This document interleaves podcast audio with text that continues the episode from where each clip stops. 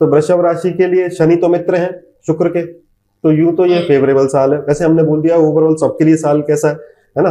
सो so, Satan जो है वो टेंथ हाउस के मालिक होकर वहाँ पर स्वराशि है।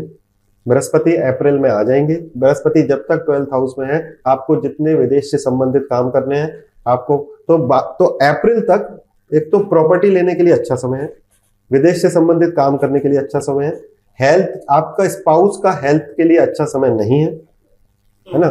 क्योंकि जब आप ये साल चालू कर रहे हो तो मंगल और सूर्य, ये दोनों अष्टम में आप देखोगे कि अष्टम में रहेंगे। This is a good time if you want to to change the country this is a very good time और वो शायद मुझे लगता है कि जिन जिन लोगों का महादशा इस तरीके की चल रही होगी, जिनकी भी कंट्रीज़ बदलनी है टोरस में, या जो भी फॉरेन सेटलमेंट होना चाहते हैं, वो सब अप्रैल, मई तक खत्म हो जाएगा। एवरीबडी विल बी सेटल्ड जिनके भी कॉल लेटर्स नहीं आ रहे हैं, जिनके जॉब के लेटर्स नहीं आ रहे हैं बाहर से, विदेश से, वो सब उनके लिए हो जाए अगर आपको ओवरऑल प्रोस्पेरिटी के लिए करना है या ओवरऑल हेल्थ के लिए करना है तो ओम नमो भगवते वासुदेवा ये मंत्र कीजिए।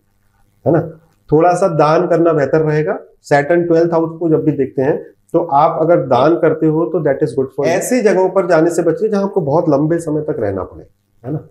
जैसे कि आ, कोई रेसिडेंशियल प्रोग्राम हो जहाँ पर आप दो तीन महीने के लिए जा रहे हैं वो जगहों पर जाने से बचिए दान करना चाहिए। सैटन का ही दान कीजिए यानी कि जो गरीब लोग हैं, जो कि लाचार लोग हैं, उनको फ़ूड की सेवा और उनको कंबल, ये चीज़ें देनी चाहिए।